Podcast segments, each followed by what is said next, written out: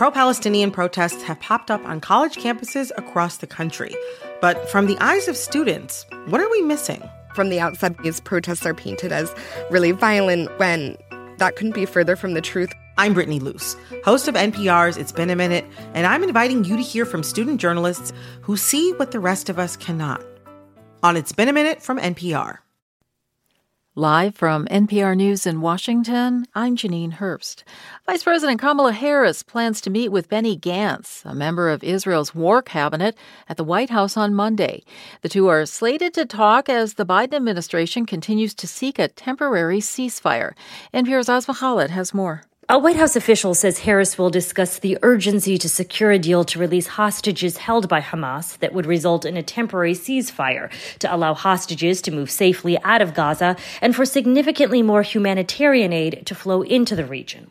The official also said the vice president intends to reiterate that civilian casualties must be reduced. While in Washington, Gantz will also meet with Biden's national security advisor, Jake Sullivan, as well as senior members of Congress from both parties. The Biden administration has been trying to negotiate a temporary pause in the fighting. On Thursday, President Biden said he remains hopeful a deal can be reached, but it's not clear when that might occur. Asma Khalid, NPR News. A British owned vessel in the Red Sea, attacked by the Houthi group in Yemen, has sunk. Willem Marx reports it's the first ship to be completely destroyed in the months long missile campaign by the rebel movement. The Rubymar had taken on water for several days after missile strikes, but the UK Maritime Trade Operations Centre acknowledged it finally disappeared beneath the water surface Saturday afternoon. Flagged in Belize and operated by a Lebanese business, the ship was attacked in the Bab el Mandeb Strait off Yemen's southwest coast on February 18th, one of dozens of Houthi assaults on shipping that's reconfigured global trade routes. The UK's Royal Air Force has since January joined US jets in striking multiple targets inside Yemen linked to the Houthis' military capabilities.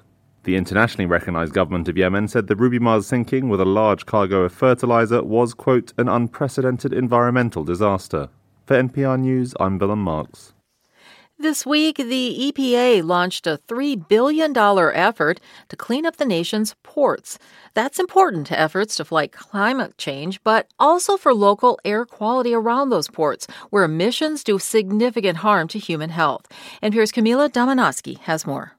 Two years ago, Democrats passed a major climate law dubbed the Inflation Reduction Act that aimed to cut emissions through financial incentives, carrots, not sticks. The Clean Ports program is one of those carrots. Billions in grants now available for ports to buy new zero emission equipment. Think wiring up ports so docked ships can run on electricity instead of burning fuel, buying zero emission hovercraft or cargo handlers. Air pollution at ports does the most harm to people living nearby, typically low income communities. The nonprofit Earthjustice called this Clean Ports program transformative, while also urging similar initiatives for freight rail and calling for more regulations, aka some sticks. Camila Domonoske, NPR News.